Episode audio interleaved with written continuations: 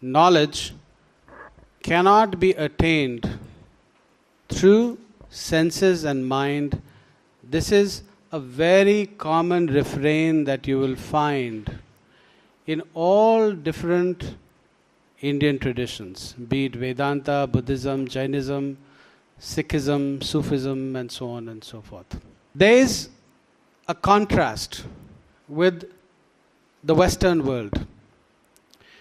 The Western world says that knowledge can only be acquired through the use of senses, which it calls positivism, or through the use of mind, of which reason and logic are a part.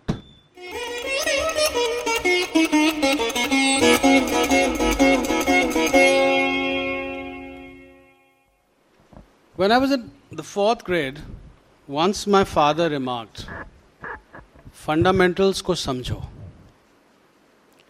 He asked me to understand the fundamentals of things.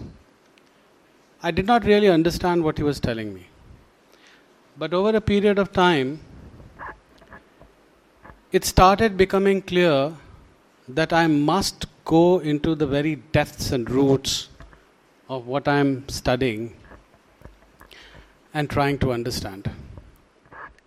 In a certain sense, you can say that this entire journey for the last 30 or so years has been following up that one sentence advice that he gave me fundamentals ko clear karo today I am going to talk about those very fundamentals. Because I feel that behind every discipline, there are fundamentals, there are basic roots. And if you understand those fundamentals, the understanding of the discipline becomes absolutely clear. Many of you must be familiar with this work which Thomas Kuhn did in 1960s titled The Structure of Scientific Revolutions. And he spoke about a particular concept called paradigm. Paradigm has become very, very common these days. Paradigm essentially is a set of assumptions behind every discipline. And these assumptions are usually not questioned, they are not critically inquired into. And then, after a certain point in time, there was another individual by the name of Guba who stated that paradigm essentially consists of ontology, that is, theory of being. Every knowledge pursuit is going after the ultimate truths of existence. That gets captured or encapsulated by ontology. Paradigm also has epistemology. Simply put, what is epistemology? You know, these are big words, right? Epistemology is knowing how you know about things. How do you pursue knowledge? And then, paradigm also has certain methodologies.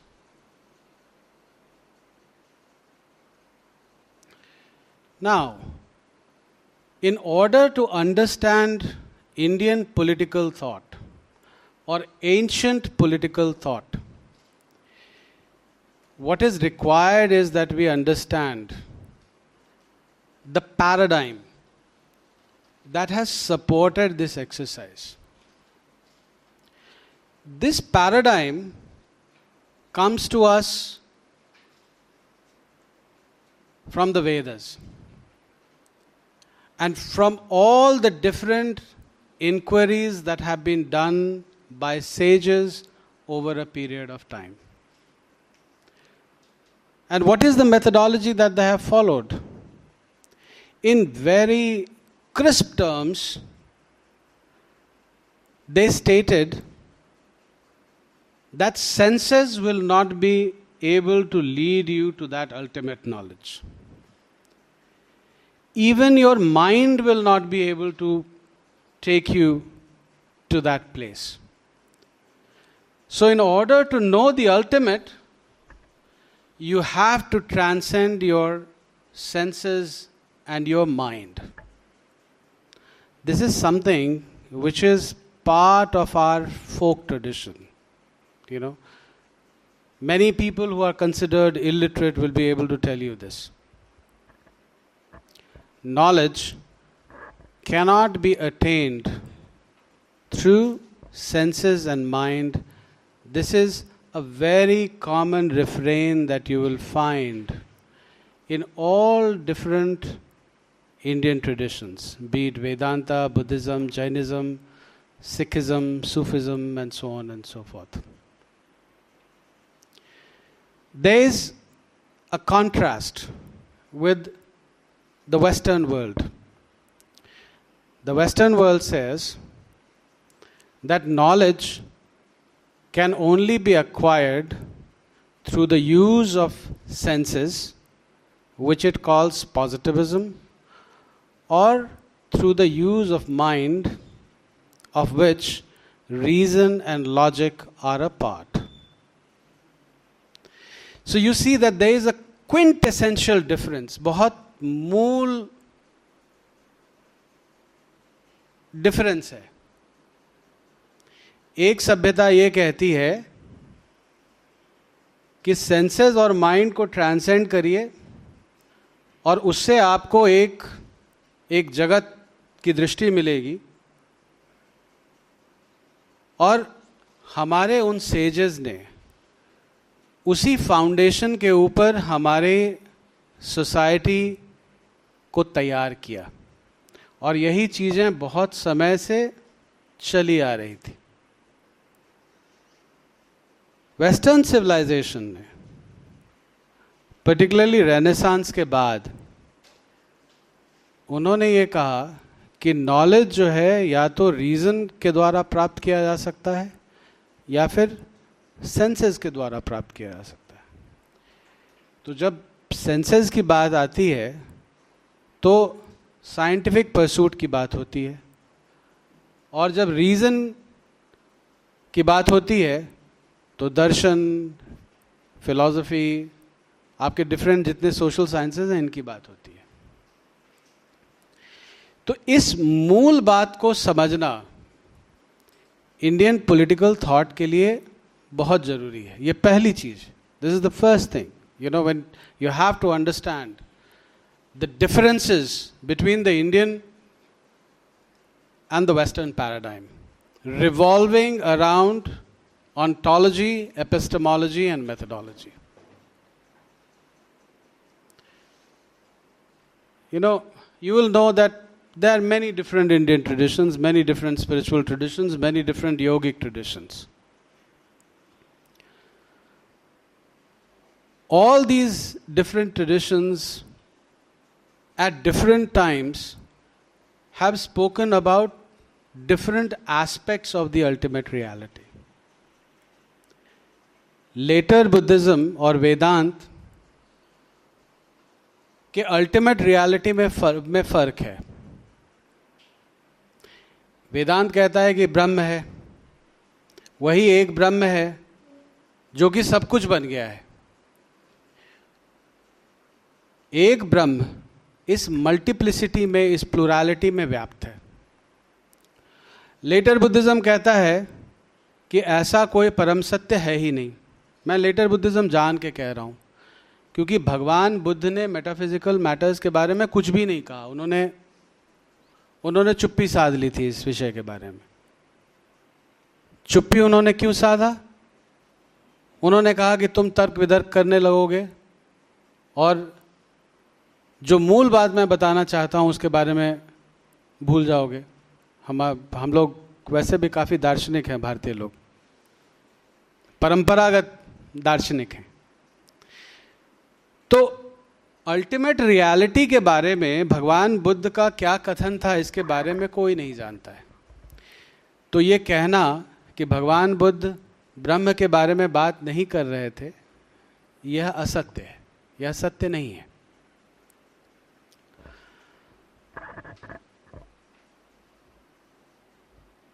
जब आप इन दोनों traditions में similarities और differences को देखेंगे। तो आपको बहुत सारी समानताएँ दिखेंगी। देर आर मैनी कन्वर्जेंसेस और आपको डिफरेंसेस भी दिखेंगे। फ़िलहाल जो है आप डिफरेंसेस को भूल आप जो है डिफरेंसेस को भूल जाइए सम, समानता को देखिए। समानता जो है, उसमें क्या आता है? उसमें प्लेन्स ऑफ़ एग्जिस्टेंस आते हैं। इन इनसे देखिए, इन इन बातों को बहुत ध्यान से समझना बहुत ज़रूरी है और इस समय इसलिए भी ज़रूरी है क्योंकि ये हमारे एजुकेशन का पार्ट नहीं रहा है अब। एक समय तक था। एक समय तक ये कॉमन नॉलेज था और यही कारण है कि जिस विषय में आज मैं बात कर रहा हूँ, इस विषय के ज्ञाता आपको गाँव में बहुत लोग मिल जाएँगे। यूनिवर्सिटी में आपको कम मिलेंगे। मैं इसमें कंपैरिजन नहीं कर रहा हूँ और यूनिवर्सिटी प्रोफेसर्स का उपहास नहीं उड़ा रहा हूँ। मैं एक आपको एक जो तथ्य है जो दिखता है जो ज़मीन पे दिखता है आ, उसकी उसका वर्णन कर रहा हूँ। तो ये सारे ट्रेडिशंस जो हैं ये ट्रेडिशंस प्लेन्स ऑफ़ एग्जिस्टेंस या प्लेन्स ऑफ़ कॉन्शियसनेस के बारे में बात करते हैं। वेदांत जो है, वेदांत क्या कहता है? वेदांत कहता है कि अन्न में पुरुष है प्राण में पुरुष है, मनोमय पुरुष है विज्ञान में पुरुष है आनंद में पुरुष है और सच्चिदानंद है। सच्चिदानंद में जो है, वो यूनिटी एग्जिस्ट करती है। वहाँ यूनिटी और मल्टीप्लिसिटी में कोई टकराव नहीं है। The multiplicity is one with the oneness but here you know on the terrestrial plane that oneness is manifesting in multiplicity, but the multiplicity does not understand or know experientially its oneness. वो भूल जाता है उस वो उसका विस्मरण हो जाता है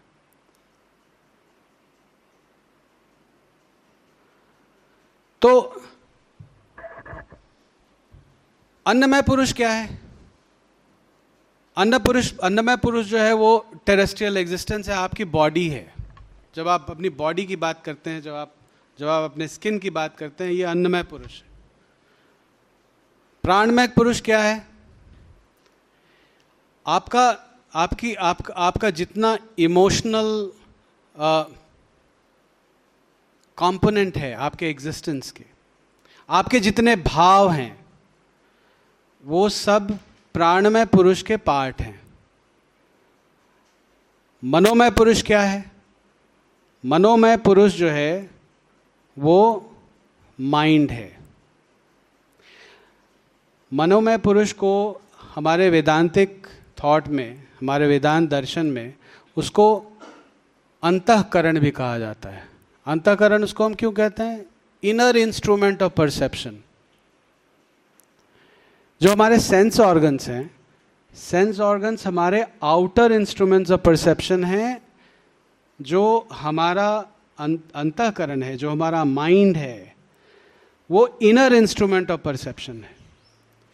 और माइंड का अंतकरण का उसका चार पार्ट वेदांत बताता है।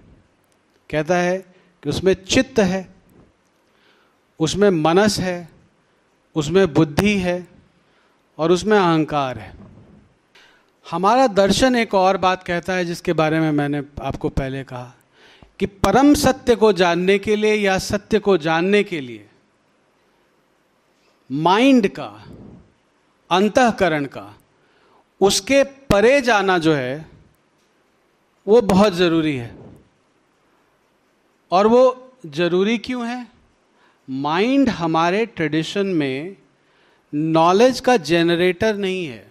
वो नॉलेज जनरेट नहीं करता है। ये ये बहुत बड़ी बात है और हम सब इस विषय से दिग्भ्रमित हैं। माइंड नॉलेज नहीं जनरेट करता है। माइंड ज़्यादा से ज़्यादा नॉलेज को रिफ्लेक्ट कर सकता है। इसीलिए ब्रह्म की तुलना जबकि सूर्य से की गई है माइंड की तुलना चंद्रमा से की जाती है। चंद्रमा का अपना लाइट नहीं होता है। वो सूर्य के लाइट को रिफ्लेक्ट करता है। तो माइंड ज़्यादा से ज़्यादा ये क्या कर सकता है कि माइंड नॉलेज को रिफ्लेक्ट कर सकता है, वो जनरेट नहीं कर सकता है। और यही कारण है कि हमारे दर्शन में, हमारे दर्शन शास्त्र में माइंड को बहुत ही डिटेल्ड वे में पढ़ा गया है और उसको समझा गया है। और उसको लिखा गया है। ये बहुत अनफॉर्चुनेट है कि उसके बारे में हम बात नहीं करते हैं। माइंड के परे जाने के लिए माइंड के परे जाने के लिए माइंड को तोड़ना बहुत आवश्यक होता है। अब आप सोचिए कि ये कैसी विद्या है। जो हमारी यूनिवर्सिटी की विद्या है, उसमें माइंड को स्ट्रांग करने के लिए जो है वो इम्पेटस पड़ता रहता है, उसके ऊपर जो है काम चलता रहता है, निरंतर काम चलता है। राइट ये एक ऐसी विद्या है, ये कह, ये कहते हैं कि आप, आपको माइंड को तोड़ना है। माइंड को क्यों तोड़ना है? माइंड को आपके थॉट से अलग करना है।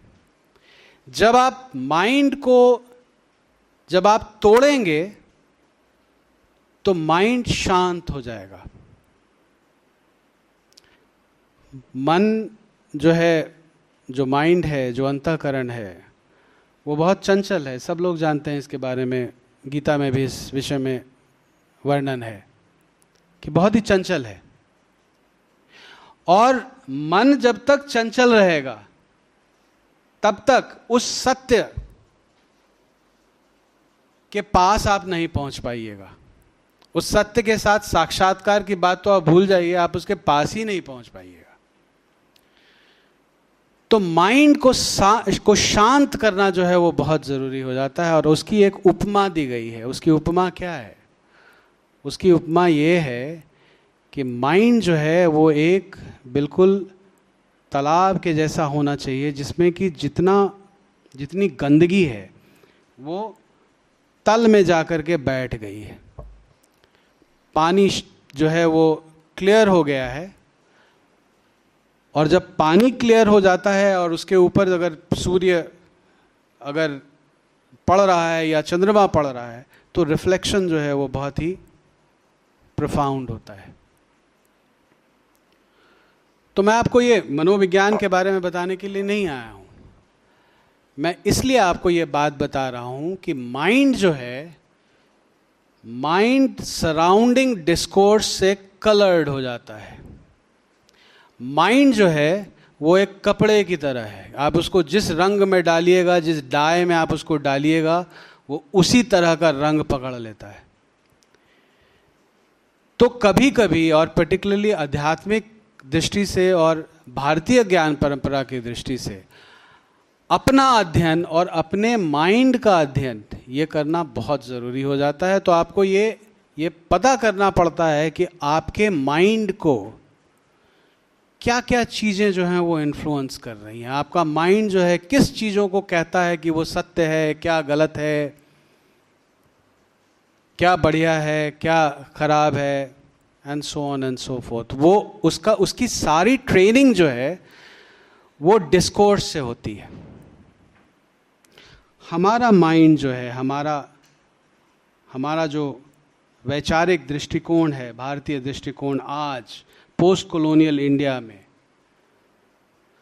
उसका कंस्ट्रक्शन जो है, वो हमारी परंपरा और हमारे ज्ञान परंपरा से नहीं हुई है। उसके ऊपर इन्फ्लुएंस है कॉलोनियल नॉलेज का। Colonial knowledge is the knowledge which is coloring our mind. And the unfortunate part is that we never step back to look at our own mind.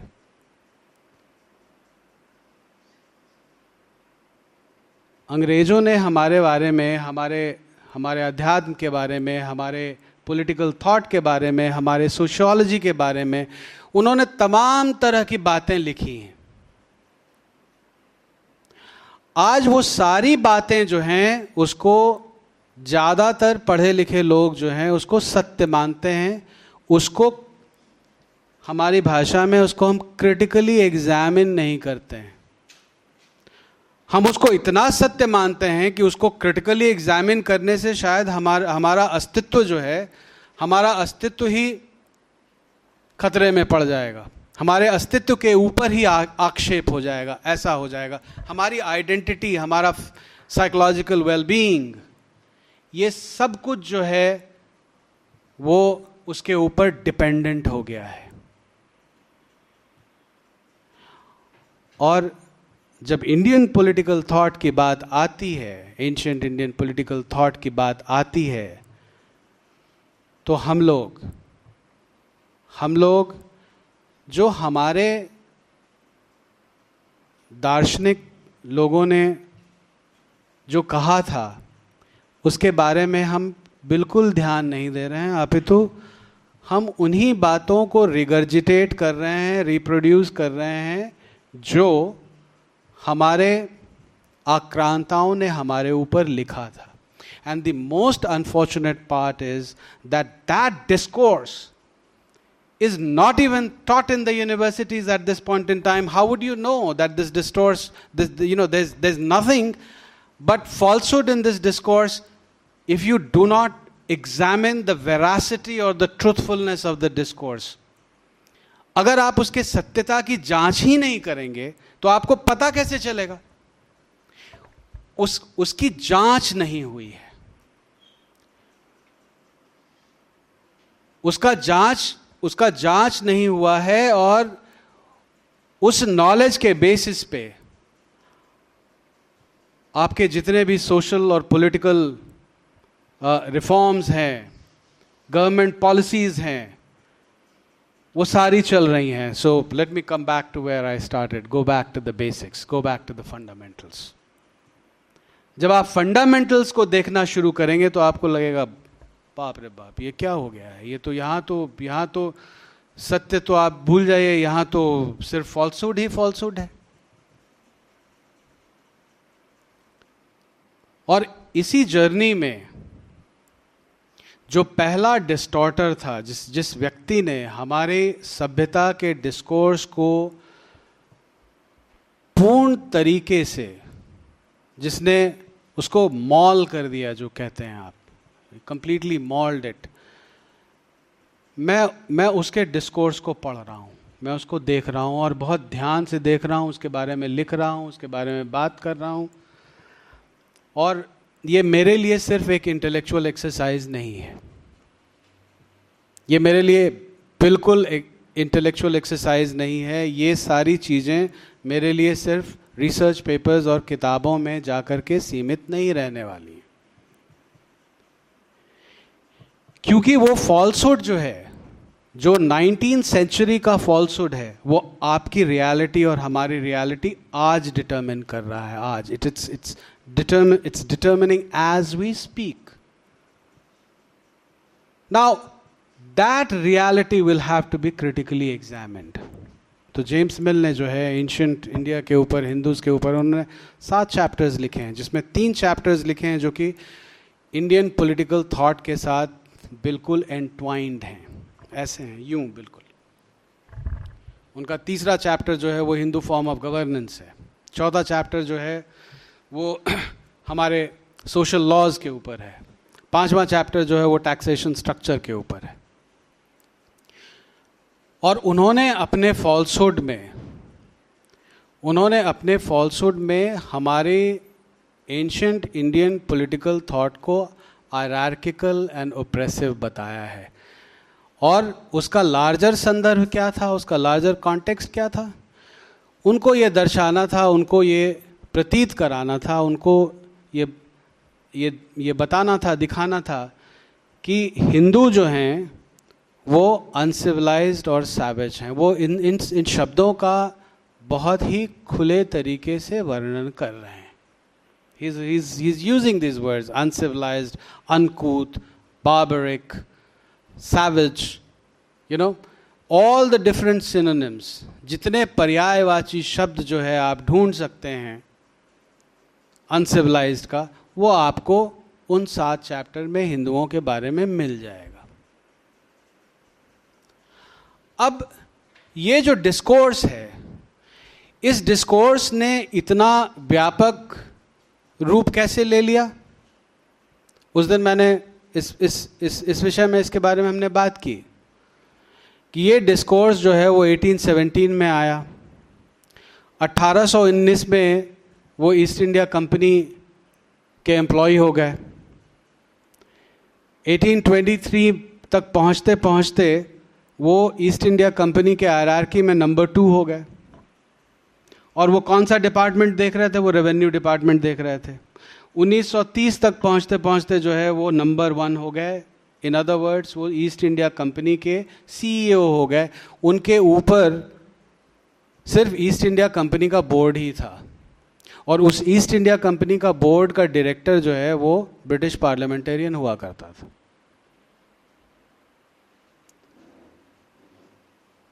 इस ये कहानी जिसके जिसके बारे में संक्षेप में मैं बताना जा रहा हूँ, इसका विवरण कभी बाद में आकर के करूँगा।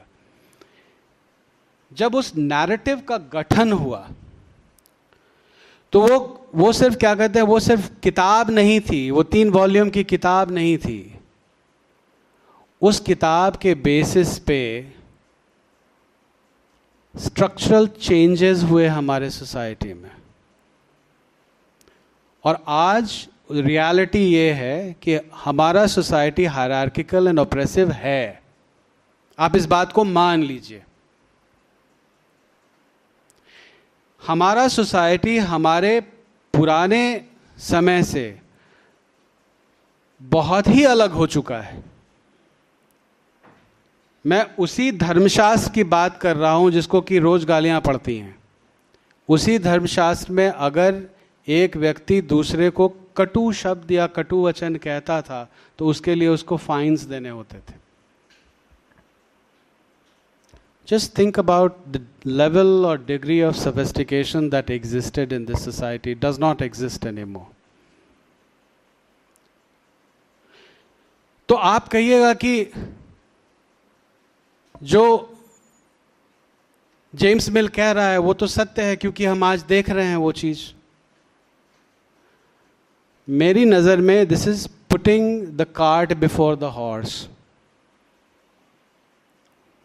ये चेंजेस जो आप इस सोसाइटी में देख रहे हैं, वो ये वो नैरेटिव के कंस्ट्रक्शन के बाद हुआ है।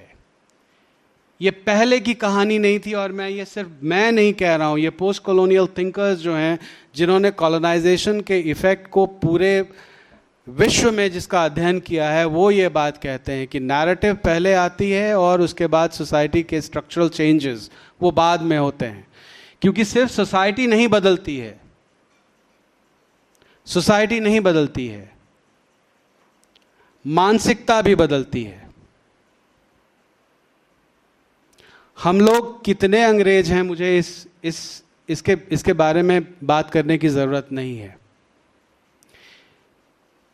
कॉलोनाइजेशन क्या करता है? कॉलोनाइजेशन का सबसे बड़ा जो इम्पैक्ट होता है साइकोलॉजिकल वो मैसिव इंफीरियोरिटी कॉम्प्लेक्स क्रिएट करता है।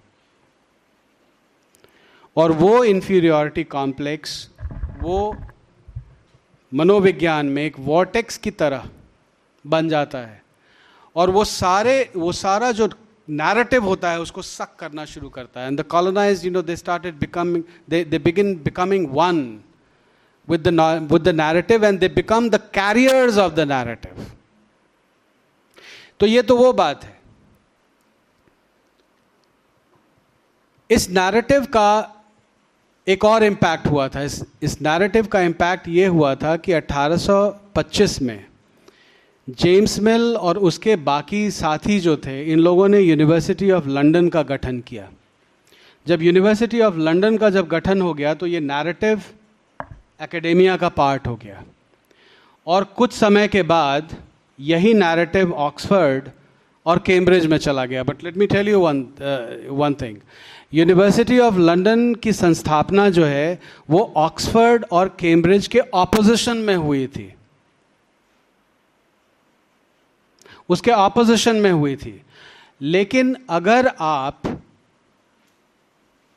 ऑक्सफर्ड यूनिवर्सिटी प्रेस और कैम्ब्रिज यूनिवर्सिटी प्रेस के नैरेटिव को देखेंगे इंडिया के ऊपर जो नैरेटिव को अगर आप देखेंगे, जो बाद में आए तो उसके ऊपर जेम्स मिल का जो इम्प्रिंट है, जो उसका उसका इन्फ्लुएंस है, वो आपको बहुत ही क्लियरली दिखेगा। You can very very well see that you know that that narrative was reproduced in that context तो वो नैरेटिव जो है, एक तरह से तो ब्रिटेन में फैलना शुरू हुआ उसका। ब्रिटेन सब जगह था, वो नैरेटिव सब जगह जाना शुरू हुआ। 1850s के बाद हमारे यहाँ यूनिवर्सिटी स्टैब्लिश होनी शुरू हो गई। If my research is correct you know I think Elphinstone college in Mumbai was the was the first institution which was established उसके बाद धीरे धीरे और सारे इंस्टीट्यूशंस और यूनिवर्सिटीज़ जो हैं वो वो स्टैब्लिश होने शुरू हो गए। वो नैरेटिव जो है, वो नैरेटिव पार्ट हो गया। और आज का एजुकेशन जो है, वो किसी भी डिस्कोर्स को क्रिटिकली एग्जामिन नहीं करता है। वही वही संस्था चली आ रही है, वही परंपरा चली आ रही है। जेम्स मिल की परंपरा जो है, उसको हम लोगों ने क्रिटिकली एग्जामिन नहीं किया है। जेम्स मिल ने जो मनु के धर्मशास्त्र के बारे में कह दिया, आज वही सत्य है। हमने उसके हमने उसके पीछे जाने की कोशिश ही नहीं की। और कहने का मत, मैं, और मैं ये सही और गलत में ऑपरेट नहीं कर रहा हूँ यहाँ पर। मैं एक बहुत सिंपल सी बात कह रहा हूँ कि आप किसी भी टेक्स्ट को, उसके उसका जो कॉस्मोलॉजी है, उसका जो, उसका उसका जो मेटाफिजिक्स है, उसके पीछे का जो दर्शन है, उसको बिना समझे आप नहीं समझ सकते। अगर आप भारतीय दर्शन को अगर आप नहीं समझिएगा तो आप एंशियंट इंडियन पॉलिटी को नहीं समझ पाइएगा। आप नहीं समझ सकते हैं, वो you know it's it's not possible मैं कहूँ कि क्या कहते हैं, मैं मैं एलिमेंट्स और कंपाउंड्स के बारे में नहीं समझूँगा और जाकर के मैं केमिस्ट्री में मास्टर्स कर लूँगा, ये नहीं होने वाला है। आपको एलिमेंट्स जो हैं वो फंडामेंटल्स आपको समझने पड़ेंगे। उसकी पढ़ाई नहीं होती है। उसकी पढ़ाई नहीं होती है तो उसका ज्ञान भी नहीं है। तो ये इंडियन पॉलिटी जो है, जो जो इन लोगों ने कहा, वही वही चला आ रहा है। वो वही हायरार्किकल वही ऑप्रेसिव आज भी मैं ये कह रहा हूँ उस दिन बात हो रही थी तो मैंने N C R T six grade की किताब निकाली और हमने कहना शुरू किया कि आप ये देखिए, वही नैरेटिव है सटल नैरेटिव है। आज मैं एक्सपेरिमेंट के तौर पे उस किताब को निकाल करके रैंडमली किसी पेज को मैं खोज कर, खोज खोल लूँगा और मैं आपको ये दिखा सकूँगा कि ये जेम्स मिल का नैरेटिव है, उसका इन्फ्लुएंस ये है। तो इंडियन पॉलिटी को जानने के पहले, इसके पहले कि आप जो है अर्थशास्त्र पढ़ना शुरू करें और धर्मशास्त्र पढ़ना शुरू करें और शांति पर पढ़ना शुरू करें, ये बहुत ज़रूरी है कि भारतीय दर्शन को समझिए। और ये भारतीय दर्शन जो है, ये कॉन्कॉक्शन नहीं है, ये इमेजिनरी शॉल्टन्स का जो है, ये ये खेल नहीं है। ये ब्राह्मणिकल गेम नहीं है ऑपरेशन क्रिएट करने के लिए जो बताया गया था। सबसे बड़ी बात यह है इनफैक्ट सबसे दुखद बात तो यह है कि हमारे, हमारी सभ्यता के दार्शनिक ब्राह्मण थे ही नहीं। ये शायद आपको शॉकिंग लग रहा होगा। हमारी सभ्यता के दार्शनिक ब्राह्मण थे ही नहीं। हमारी सभ्यता के दार्शनिक ऋषि थे। और ऋषि जो हैं, ऋषि के, ऋषियों के लिए एक शब्द का प्रयोग हुआ है। त्रिगुणातीत, ऋषियों को त्रिगुणातीत कहा जाता है, जो गुणों के प्रति, के के परे हैं। जो गुणों के परे चले गए, वही त्रिगुणातीत हैं, वही ऋषि हैं। और जब तक आप गुणों से बंधे हुए हैं, तभी तक आपका वर्ण है। और यही कारण है कि हमारे यहाँ ऋषि जो हैं, वो जिसको कहते हैं across all sections of the society आते हैं। और अगर आज गाँव में चले जाइएगा तो आज भी कहा जाता है, जाति न पूछो साधु की। साधुओं की जाति नहीं होती है। देखिए, मैं आपको ये कह रहा हूँ कि इसके पहले कि आप ये सही और गलत का जजमेंट करना शुरू करें, आपको किसी भी टेक्स्ट को समझना पड़ेगा, आपको जानना पड़ेगा कि ये क्या है, कहाँ से चीज़ें आ रही हैं। मैं ये नहीं कह रहा हूँ कि वर्ण व्यवस्था को आदमी को सपोर्ट करना चाहिए, मैं ये बिल्कुल बात नहीं कह रहा हूँ। लेकिन आज सबसे बड़ी परेशानी क्या है? आज परेशानी ये है कि लोग वर्ण व्यवस्था को समझते ही नहीं कि वो आए आया कहाँ से? वर्ण व्यवस्था को समझने के लिए आपको सांख्य समझना बहुत ज़रूरी है। जब आप सांख्य समझे, समझिएगा तो उसमें गुणों का वर्णन है। सत्व के बारे में कहा जाता है, रजस के बारे में कहा जाता है, तमस के बारे में कहा जाता है। जब सत्व की प्रधानता किसी व्यक्ति में होती है और जब मैं व्यक्ति ये कह रहा हूँ तो मेल एंड फीमेल मैं दोनों को ये कह रहा हूँ। मैन में नहीं it's you know in human being जब सत्व की प्रधानता होती है तो व्यक्ति वो नॉर्मली और नेचुरली प्रीडिस्पोज होता है नॉलेज अक्वायर करने के लिए। हमारे उस ट्रेडिशन में अल्टीमेट नॉलेज किस चीज़ से प्रतीत किया जाता था ब्रह्म से तो जो व्यक्ति, आप इस बात को समझिए, ये मैं I am sure that this must be creating a little bit of discomfort and I am deliberately bringing this conversation you know into the picture because I know that you know that this is going to raise a lot of question and I would be interested in answering those questions.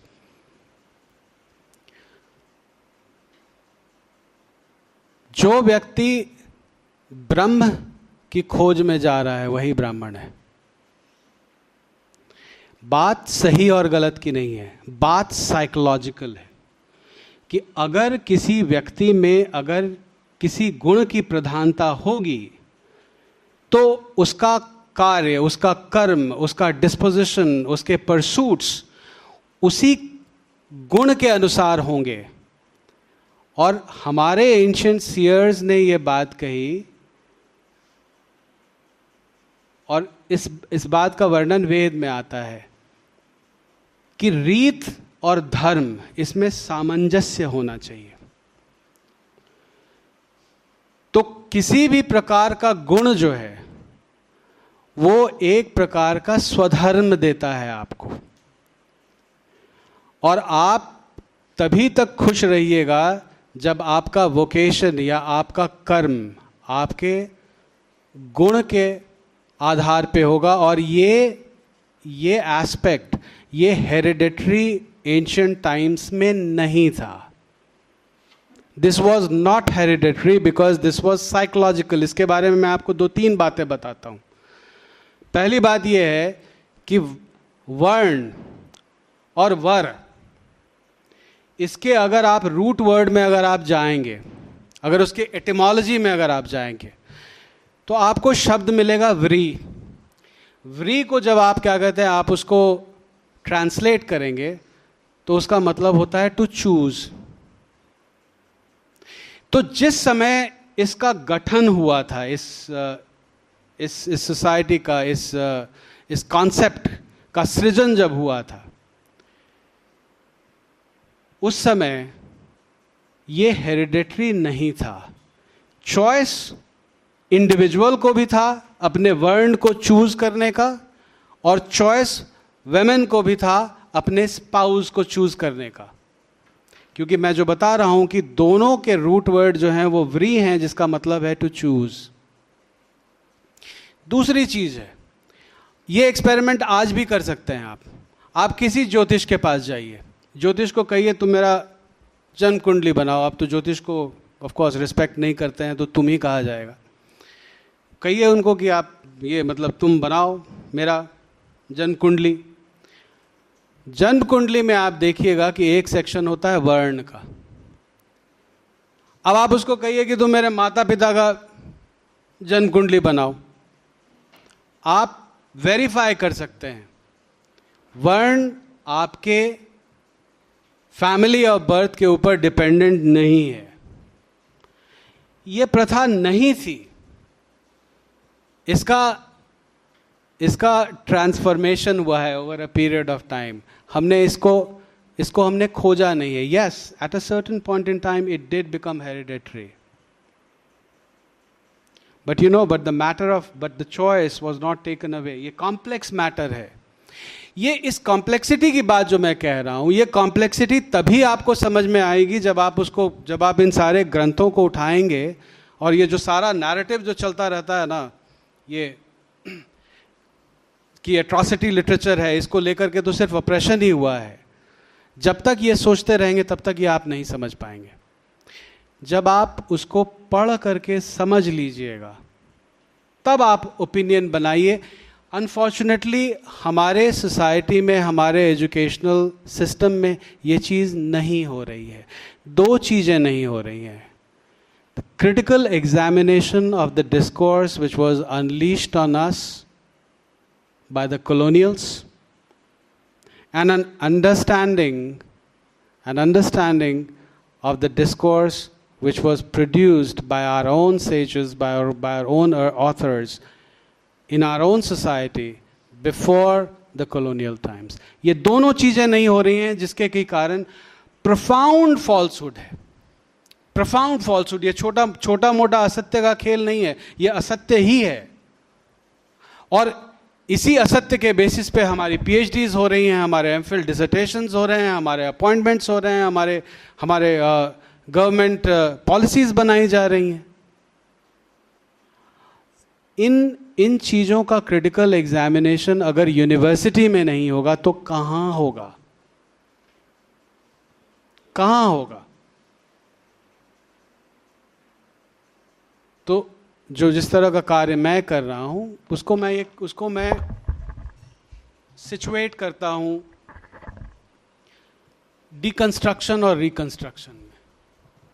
आप कहिएगा कि reconstruct deconstruction जो है, ये तो विदेशी शब्द है। डिकंस्ट्रक्शन की बात करूँगा तो आपको डेरेडा याद आने लगेंगे। आपको फुको याद आने लगेंगे। लेकिन शायद आपको पता नहीं होगा कि डिकंस्ट्रक्शन एक बहुत ही सोफेस्टिकेटेड तरीके से हमारे बौद्धिक ट्रेडिशन में किया गया है। और ये सेकेंड सेंचुरी बीसीए में किया गया है। नागार्जुन इसमें बहुत ही सफेस्टिकेटेड थे और विदेशियों ने इसके ऊपर काम भी किया है। अगर आप ढूंढेंगे तो आपको दो किताबें मिल जाएँगी, नागार्जुन एंड डेरेडा। हमारे यहाँ डिकंस्ट्रक्शन क्यों होता था? हमारे यहाँ डिकंस्ट्रक्शन होता था माइंड को तोड़ने के लिए, जिसकी बात मैं पहले आपको कर रहा था। माइंड को जब आप तोड़ेंगे माइंड जो है वो ऑटोमेटिकली आकर के शांत हो जाएगा। शांत होगा तो वो ब्रह्म के करीब आएगा, वो अल्टीमेट रियलिटी के करीब आएगा। सत्य को, सत्य का दर्शन कराएगा। वेस्ट में जो है वो डिफरेंट कंडीशन से हो रहा है, उसके बारे में आज मैं नहीं जाऊँगा। वो मॉडर्निज्म के फ्रेमवर्क को डिस्ट्रॉय करने के लिए, उसको तोड़ने के लिए किया जा रहा है। उनके उनके अपने कंटिजेंसीज हैं, उनके अपने रियलिटीज़ हैं। That's a that's a very different matter altogether but what I am saying you know what I wanted to tell you मैं आपको ये कह रहा था कि यहाँ एक बहुत बड़ी अपॉर्चुनिटी है। आप उस अपॉर्चुनिटी को समझिए। ये सारी चीज़ जो है वो सत्य की खोज है। अगर हम सत्य की खोज करने में लग लग जाएँगे तो चीज़ें निकलेंगी। अगर हमको वही घिसी पिटी बातें जो चल रही हैं, अगर उसके बारे में अगर करना है, करियर बनाना है, मैं कुछ नहीं कह सकता हूँ। लेकिन अगर आप खोज करना चाहते हैं तो बहुत बहुत चीज़ें निकलेंगी और ये चीज़ें जो हैं, हमारे सोसाइटी को ट्रांसफॉर्म करने में बहुत ही हेल्पफुल होंगी। और ये कह करके मैं, मुझे पता नहीं मैं कितने समय से बोल रहा हूँ। I think I will stop you know these are these are some the things that I wanted to share with you ये एक बहुत ही बहुत ही खुला हुआ विषय है। अनफॉर्चुनेटली ये पूरी तरह से खुला हुआ नहीं है और मैं ये बात खुल करके कहूँगा, ये काम पॉलिटिशियंस नहीं करेंगे, उनको करना भी नहीं चाहिए।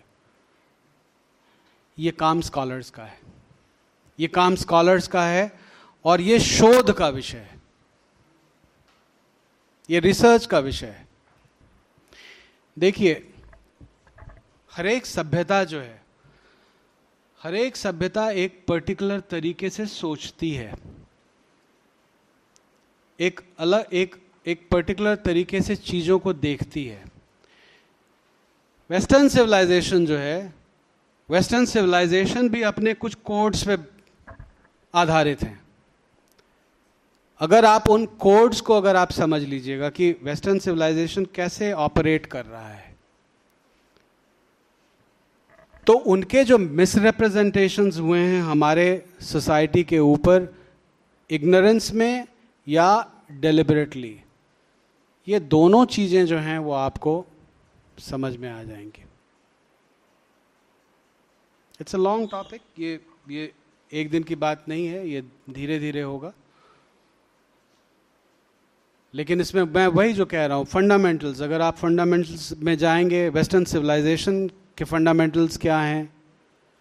इंडियन सिविलाइजेशन के फंडामेंटल्स क्या हैं? अगर इन दोनों चीज़ों को अगर आप समझना शुरू कीजिएगा, जो मेटाफिजिकल फाउंडेशंस हैं तो आपको इंडियन पॉलिटी एंशियंट टाइम्स में कैसी थी, उसका भी ज्ञान होगा और आज की पॉलिटी कैसी होनी चाहिए, उसका भी ज्ञान होगा। लेकिन अगर ये इंक्वायरी अगर नहीं होगी तो जो पॉलिटिकल थॉट ब्रिटिशर्स ने स्टैब्लिश किया है, वही चलता रहेगा।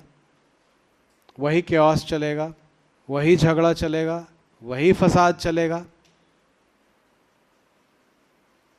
सोसाइटी में हारमनी नहीं आएगी। मुझे उस दिन किसी ने क्वेश्चन किया था क्योस और हारमनी के बारे में बात कर रहे थे। किसी भी सोसाइटी के डेवलपमेंट के लिए हार्मनी का होना बहुत ज़रूरी है। It does not mean that you know we don't we should not critically inquire but harmony is very important unfortunately we have lost it हमारे सोसाइटी में हार्मनी नहीं है how do we get to that? How do we reestablish harmony? That's the, that's the question. But with that, you know, I think I'll just stop and open it up.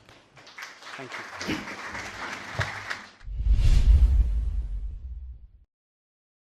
Vikas Kumar department sir, मेरा प्रश्न है कि आप ancient Indian traditional knowledge को देखिए तो वहाँ पर सोर्स ऑफ़ नॉलेज और उस नॉलेज को कैसे एक्वायर किया जाए उस पर एक मेजर डिबेट देखने को मिल रहा है और बहुत डाइवर्सिटी जो वर्ल्ड में कहीं देखने को नहीं मिली लेकिन सर, आप टेंथ सेंचुरी का ये चाहे टेंथ सेंचुरी के बाद में जो पीरियड देखें आप जब दिल्ली सल्तनत या जब हफ्ती मुगल जो हमारे सिविलाइजेशन का पार्ट है क्या मुगल पीरियड देखिए तो सर उस टाइप का डिबेट देखने को नहीं मिला तो उस, इस पॉइंट पर डिलेबरेट कीजिए आप।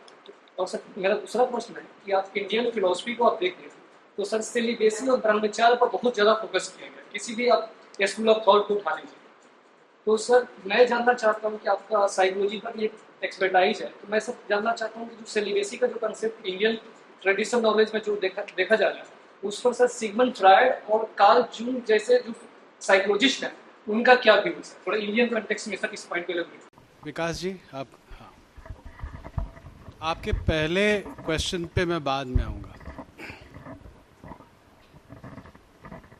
देखिए, जब हम समाज का जब अध्ययन करते हैं, और पर्टिकुलरली प्राचीन सभ्यता का जब हम अध्ययन करते हैं तो आज ये बहुत कॉमन है, लोग कहते हैं कि हमारे चार पुरुषार्थ थे, धर्म, अर्थ, काम, मोक्ष।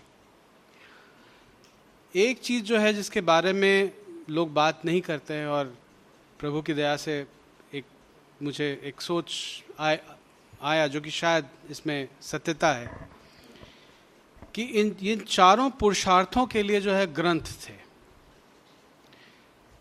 मोक्ष के लिए आपके उपनिषद थे। वो मोक्ष शास्त्र थे। धर्म के लिए आपके धर्मशास्त्र थे। मनु धर्मशास्त्र तो सिर्फ़ एक हैं, बहुत सारे थे। याज्ञवल्क थे और विभिन्न प्रकार के धर्मशास्त्र थे। अर्थ के लिए अर्थशास्त्र एक ही बचा है और काम के लिए एक ही बचा है काम सूत्र लेकिन ये सारे जो हैं, वो ट्रेडिशंस थे। तो धर्मशास्त्र बहुत अभी भी अवेलेबल हैं। मोक्ष शास्त्र जो हैं, बहुत सारे अवेलेबल हैं। अर्थ और काम के सेक्शन में सिर्फ़ एक ही एक टेक्स्ट बचा है। और मेरा ये मानना है कि अगर किसी सोसाइटी का, देखिए, हमारी संस्कृति में अगर अगर जो कुछ कभी नहीं बदलता है तो वो ब्रह्म है। ब्रह्म किसी भी मैनिफेस्टेशन में, वो टेरेस्ट्रियल मैनिफेस्टेशन में या कॉस्मिक मैनिफेस्टेशन उसमें चेंज नहीं होता है। अगर वो चेंज अगर हो गया तो वो ब्रह्म नहीं है। और पूरा ब्रह्मांड जो है, वो प्रकृति की उत्पत्ति है। ये आपको सांख्य दर्शन से ये बहुत क्लियरली आपको मिलेगा। और प्रकृति का नियम ही परिवर्तन है। तो सोसाइटी और कल्चर जो है, वो हमेशा परिवर्तनशील है, वो हमेशा बदलता रहता है। इट इज़ ऑलवेज चेंजिंग तो आज का जो ये डिस्कोर्स होता है, जबकि एंशंट इंडियन नॉलेज को या एंशंट इंडियन थॉट को, उसको इटर्नलाइज कर दिया जाता है, या इसेंशलाइज कर दिया जाता है, या नेटिवाइज किया जाता है, जो कि कल या परसों के कॉन्फ्रेंस में एक, शायद यहीं की एक स्टूडेंट है मिताली नाम है शायद एक स्टूडेंट है, उसका प्रेजेंटेशन हुआ था तो किसी महानुभाव ने उनसे ये क्वेश्चन किया था and I can understand that she was not able to answer it you know and that's that's completely understandable इसके लिए एक थोड़ा एक थोड़ा और समय लगेगा जबकि ये सारे नुआंसेस जो है, वो बाद में आएँगे। तो कहने का मतलब है कि हमको पीरियड्स के जो है, ये चारों टेक्स्ट देखने पड़ेंगे, साथ में देखने पड़ेंगे, तब एक कॉम्प्रिहेंसिव अंडरस्टैंडिंग किसी भी सोसाइटी की मिलेगी। अगर आप धर्म के, धर्मशास्त्र में अगर आप काम के बारे में अगर ढूंढिएगा चीज़ें तो वो नहीं मिलेगा। क्योंकि एम्फेसिस डिफरेंट है। एम्फेसिस डिफरेंट है। लेकिन एक ही पीरियड के ये चारों टेक्स्ट जो है, वो आपको एक कॉम्प्रिहेंसिव अंडरस्टैंडिंग देंगे किसी सोसाइटी का। तो अगर आप मान लीजिए कि धर्मसूत्र और काम कामसूत्र को अगर आप एक साथ अगर आप लें आप अगर गौतम धर्म सूत्र को एक साथ ले लेते हैं और वात्स्यायन का काम सूत्र अगर आप साथ, एक साथ अगर आप ले लेते हैं और अगर आप एक कंपैरेटिव कंपैरेटिव तो नहीं कहूँगा, एक सिस्टमैटिक स्टडी अगर आप करते हैं तो एक बड़ा इंटरेस्टिंग सिचुएशन इमर्ज करता है। सिचुएशन ये इमर्ज करता है कि कि जीवन के पहले चतुर्थ भाग में सिलेबसी का एक बहुत इंपॉर्टेंस है। सिलेबसी का बहुत इंपॉर्टेंस दूसरे भाग में उसके फुल एंजॉयमेंट के लिए और एंड माइंड यू काम सूत्र जो है वो सिर्फ़ सेक्सुअल पोजीशंस के लिए वो पढ़ने की चीज़ नहीं है। आप उसको एक सोशियोलॉजिकल टेक्स्ट की तरह देखिए, बहुत चीज़ें मिलेंगी उसमें। बहुत चीज़ें मिलेंगी। और ये भी, और और यही नहीं मतलब मैन वुमन रिलेशनशिप की का जो कॉम्प्रिहेंसिवनेस था, वो आपको मिलेगा और आप ये भी देखेंगे कि हमारी आज की सोसाइटी कितनी दूर आ गई है उससे। सेक्सुअलिटी का एक सेक्रेडनेस था। सेक्सुअलिटी के एंजॉयमेंट को जो है, उसको एक एक स्पेस दिया गया था। उसका कारण क्या था? उसका कारण ये था, देखिए, अगर आप मॉडर्न साइकोलॉजिस्ट को अगर आप देखें, और ऐसा नहीं है कि मॉडर्न साइकोलॉजिस्ट जो है वो इंडियन थॉट से इन्फ्लुएंस नहीं हुए हैं, उसके बारे में मैं बाद में आऊँगा। जो मनुष्य के कॉन्स्टिट्यूशन में जो मूल चीज़ें होती हैं, अगर उनका प्रॉपर सब्लिमेशन नहीं होता है तो वो विकृतियाँ प्रोड्यूस करता है। वो विकृतियाँ प्रोड्यूस करता है। तो ये, वो सोसाइटी क्या कह रहा था? ये कह रहा था कि पहले पहले फ़ेज़ में आप सिलेबसी को फॉलो कीजिए। सिलेबसी जो है, वो आपको, वो क्या करेगा? वो आपके psycho emotional bodily spiritual development में आपके लिए बहुत ही फेवरेबल होगा। मैं एक मेल के पर्सपेक्टिव से ये कह सकता हूँ कि जब जब जब स्पर्म्स जो हैं वो कंट्रोल रहते हैं तो एक सर्टन डेवलपमेंट क्रिएट करता है, जो कि उसके शय से नहीं होता है। उसके शय से नहीं होता है। उसके बाद के फ़ेज़ में उसका एंजॉयमेंट है ताकि आप उससे अपने आप को साइकोलॉजिकली रिमूव करना शुरू कीजिए। आप बानप्रस्थ की तरफ़ जो है आप आप रेडी होना शुरू हुई बानप्रस्थ और संन्यास के लिए, ताकि आप जो अल्टीमेट ट्रूथ है, जो जो पूरी सोसाइटी थी, उस सोसाइटी उसकी टिलियोलॉजी किया, क्या था, उसका एंड पॉइंट क्या था, वो वो क्या ये कर, मोक्ष था। मोक्ष था। लेकिन, इस वर्ल्ड में, और उस वर्ल्ड में मतलब मोक्ष को मान लीजिए कि अगर हम उसको हम कहें अल्टीमेट और वो अदर वर्ल्ड अदर वर्ल्ड है। दिस वर्ल्ड और दैट वर्ल्ड और द अदर वर्ल्ड उसमें बायफर्केशन और डायकॉटमी नहीं थी, ये एक स्पेक्ट्रम के ऊपर जो है ये स्टैब्लिश था। तो this is the beauty of that system कि जहाँ आपको एक सर्टन समय तक रेस्ट्रेंट के लिए बताया जा रहा है, एक सर्टन लेवल के बाद उसके उसके एंजॉयमेंट के लिए ये कहा जा रहा है, और एंजॉयमेंट इसलिए क्योंकि वो आपके सिस्टम आपके साइको स्पिरिचुअल कॉन्स्टिट्यूशन से वो निकल जाए, ताकि आप ध्यान लगा सकें। ये नहीं कि आप ध्यान लगा रहे हैं तो आप क्या कहते हैं? आप फिर अप्सराओं के बारे में सोच रहे हैं। It was you know it was a very it was a very well thought out system इसीलिए मैं कहता हूँ कि ये पूरा सिस्टम जो है, ये सर्टन कोड्स पे बने हुए हैं। आप लोग तो सॉफ्टवेयर के समय के विद्यार्थी हैं। अगर इनके कोड्स अगर आप समझ जाइएगा again back to the thing you know अगर वो फंडामेंटल समझ में आएगी तो ये बड़ा बड़ा विचित्र ये दुनिया जो है वो निखर करके सामने आती है। That was one aspect of you know your question दूसरा एस्पेक्ट ये है कि एशियाटिक सोसाइटी के फॉर्मेशन के बाद, और या हम कहें कि एशियाटिक सोसाइटीज़ क्योंकि पहला 1784 में आया था, उसके बाद में और भी सोसाइटी जो है, उनका गठन हुआ था। उसके बाद जो इंडियन टेक्स्ट का जो ट्रांसलेशंस हुआ है उसने यूरोपियन थॉट को बहुत ही प्रोफाउंडली ऑल्टर किया है इन्फ्लुएंस किया है। और साइकोलॉजी और फिलॉसफी दोनों में इंडियन इन्फ्लुएंस है। क्योंकि अगर आप वेस्टर्न थॉट के, अगर आप इवोल्यूशन को अगर आप देखेंगे तो मैं मैं ये कहता हूँ कि एक फॉल्ट लाइन है। There is a fault line मेरा मेरा ये मानना है कि मार्क्स के ऊपर धर्मशास्त्र का इन्फ्लुएंस है। मैंने अभी इसके ऊपर लिखा नहीं है, मैं लिखूँगा। आइडियाज़ इमर्ज करने शुरू हुए हैं और उसके लिए मैं सिर्फ़ एक पॉइंट बताना चाहता हूँ। मार्क्स की जब एनालिसिस शुरू होती है तो मार्क्स ये कहते हैं कि ह्यूमन बीइंग जो है वो अपने इनेट नेचर का प्रोडक्ट नहीं होता है। एक ह्यूमन बीइंग जो है वो अपने वोकेशन का प्रोडक्ट होता है, उसका कॉन्शियसनेस, वो क्या काम करता है, उसके ऊपर डिपेंडेंट है। और ये आइडिया अनफॉर्चुनेटली मच मलाइंड धर्मशास्त्र से ही आता है। क्यों आता है?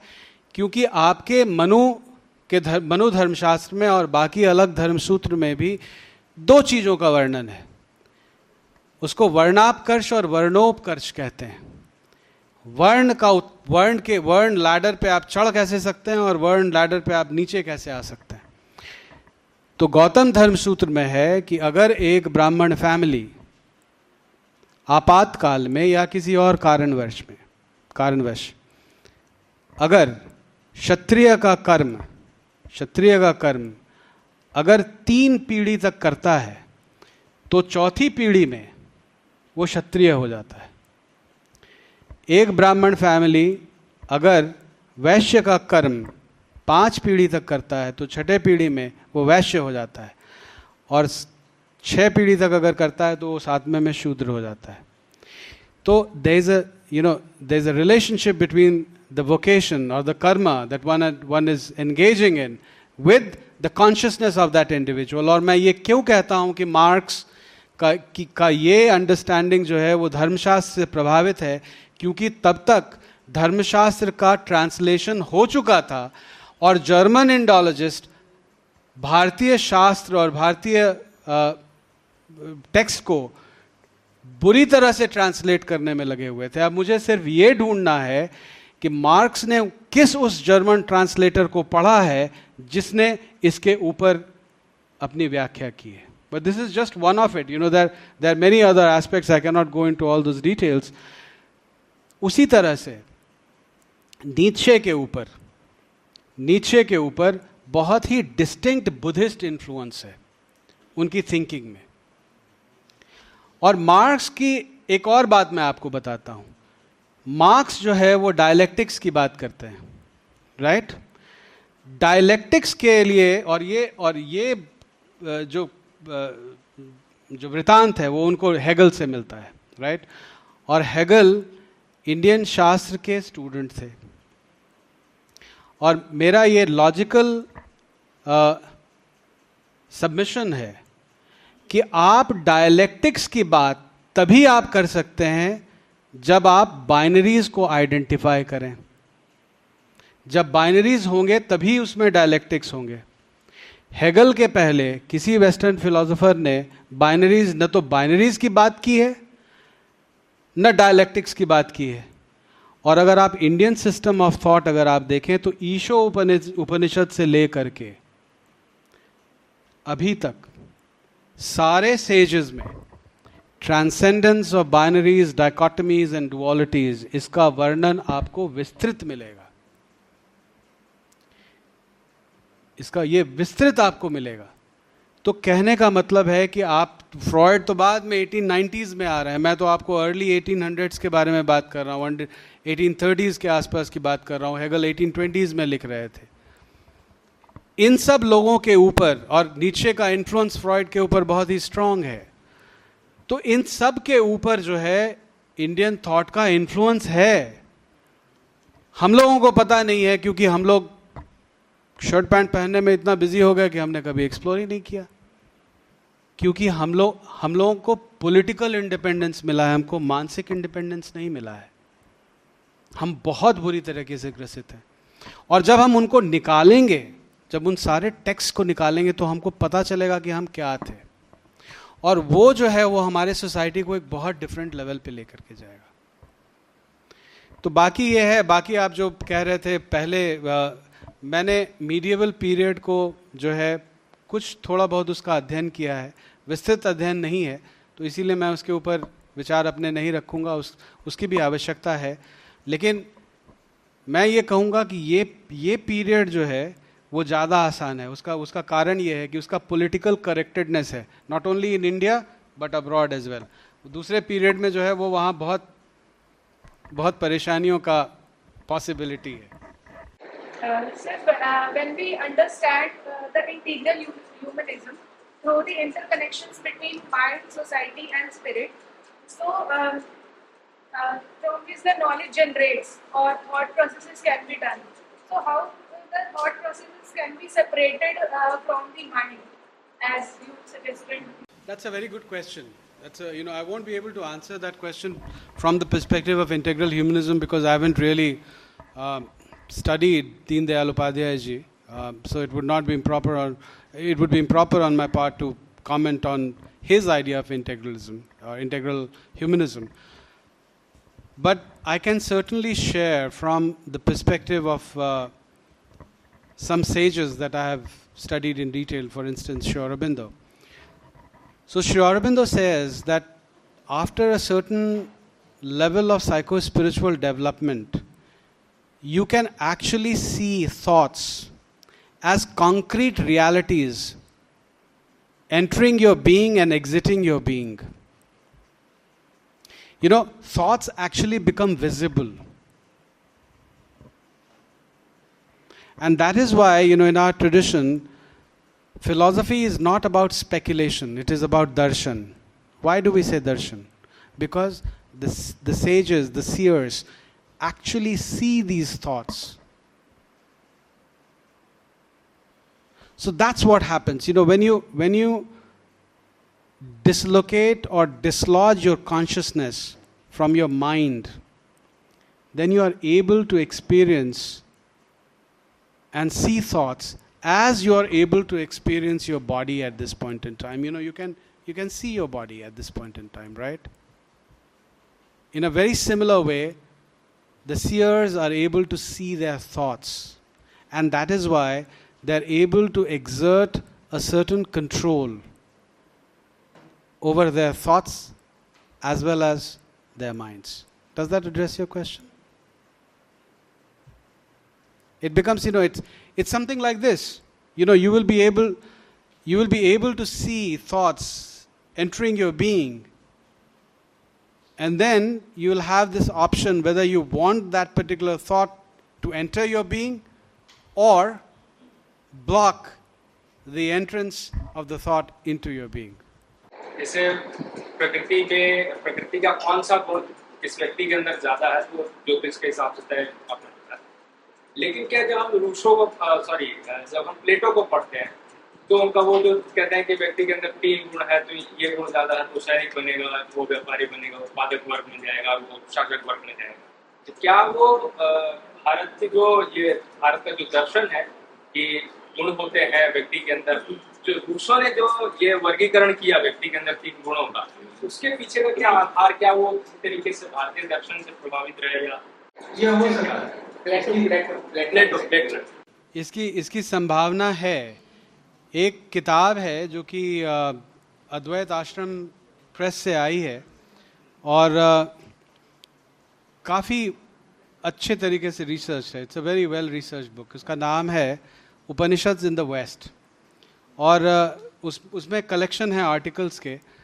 अब मुझे याद नहीं है कि इन्होंने किस किसने इस इस इस, इस संदर्भ का वर्णन किया है। कहा तो ये भी जाता है कि प्लेटो इंडिया आए थे। He travel to India he travel to India और उनके फिलॉसफी में इंडियन इन्फ्लुएंस है। उपनिषद्स का इन्फ्लुएंस डेफिनेटली है। वो पर्टिकुलरली कुछ मेटाफर्स जो यूज़ कर रहे हैं, उसके ऊपर तो है। इन जहाँ तक फिलॉसफी की बात आती है तो वेस्टर्नर्स जो हैं, वो उस इंडियन इन्फ्लुएंस की बात नहीं करते हैं। Where is it that they give way you know और uh, वो उनकी चोरी पकड़ी कहाँ जाती है? जब वो क्लास बेस्ड डिविजन सोसाइटी के बारे में बात करना शुरू करते हैं।